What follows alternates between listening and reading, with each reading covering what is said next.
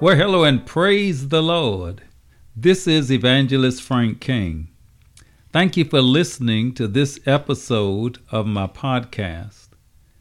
Greetings in the name of our Lord Jesus Christ, who was and is and ever shall be. Today, I want you to know that whatever your problem or challenge is in life, God has the answer. That's what I want to talk about today. God has the answer. And I will be teaching from the sixth chapter of the Gospel according to John. I will be using the King James Version.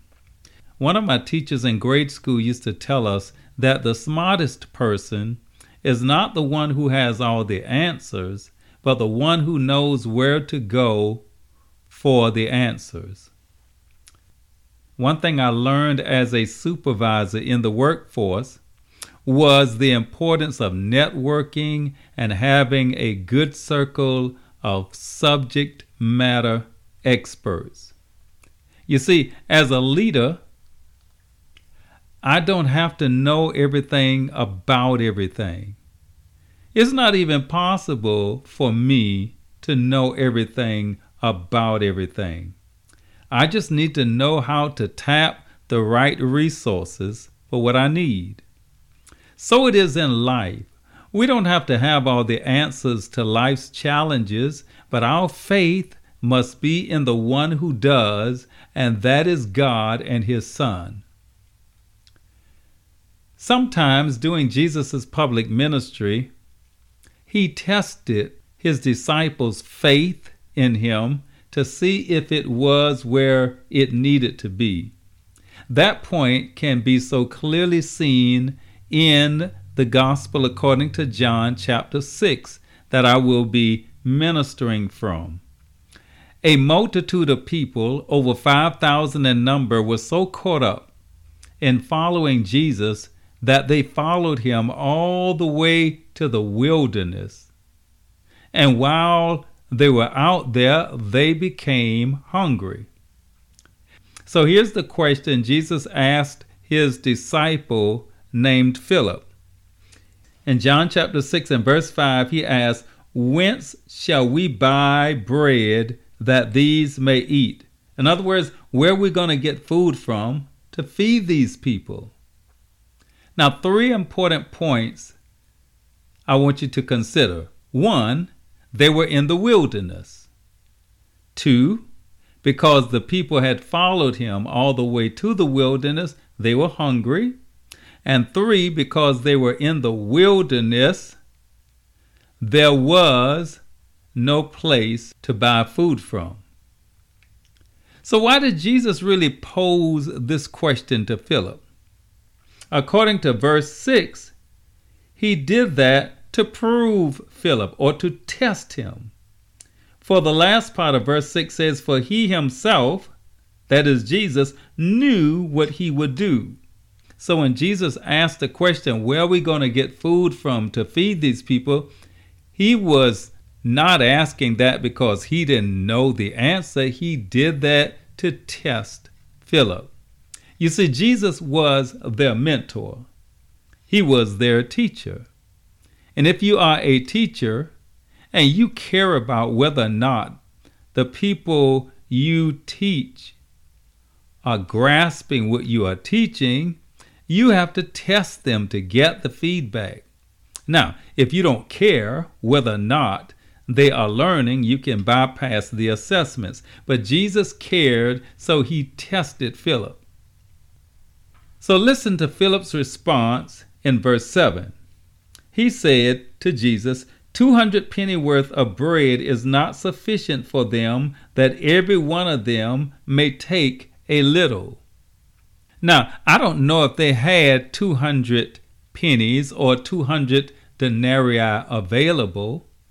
A denarius was equal to about 20 cents, and it was the usual daily wage of a laborer.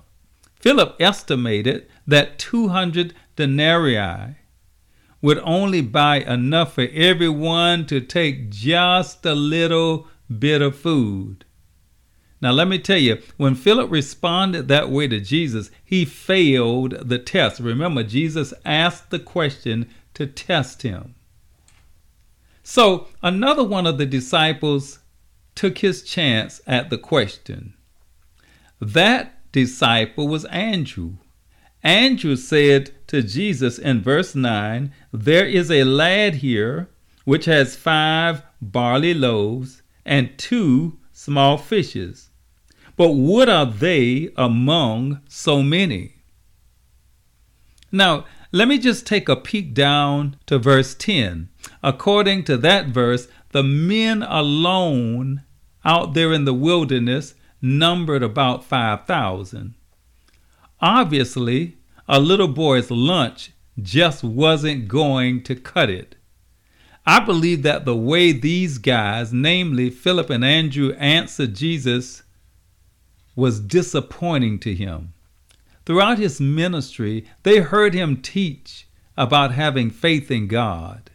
They had seen all the miracles he had done, and when he posed his question to them, they never even considered him. So, what did Jesus do after Philip and Andrew had spoken? He took the little boy's meal, and with it, they fed 5,000 men and their family members as much as they could eat. And according to verse 13, the leftovers were more than what they had started with. Whoa! You see, Philip and Andrew were looking for answers in all the wrong places. As I said earlier, we don't have to have all the answers to life's challenges, but our faith must be in the one who does. Now, I don't want that to come across as some religious cliche. You know, like, man, you just need to have faith in God. Sometimes we say that as if you just snap your fingers and everything turns out all right. Faith in God does not preclude us from having struggles in life or even experiencing failure. Some people are of the conviction that if you tried and you failed, you must have not had faith in God. Listen, you can have faith in God and still have disappointments in life. But our faith in God is supposed to make all the difference in our outlook on the situation. We don't have all the answers, but our faith is in the one who does. Our faith is no better than the object of our faith. Some people have faith in their money, but money has its limits. Some people have faith in themselves or in other people, but people have limits. That's why we must place our faith in God. In Mark chapter 9 and verse 23, Jesus says, all things are possible to him who believes. That is such a powerful truth. We are only limited by our faith in God. I'm not limited by the color of my skin. I'm not limited by what side of the track I live on. I'm not limited by my educational background. Now, listen to me clearly. I did not say that those things don't offer challenges. Of course they do. But I'm saying that when my faith is in God, that I'm not limited by things like the things I just mentioned. Faith does not ignore reality. But when we place our faith in God, we are more moved by what we believe than by what we see. That brings us to the practical side of the gospel. The gospel only has value to those who come to hear it if, when it is presented, it is practical. That means it must have some takeaway value to it so that people can plug it into their lives and benefit from it in terms of their relationship with God. So we ask ourselves, what are we trying to do to people who come and hear the gospel?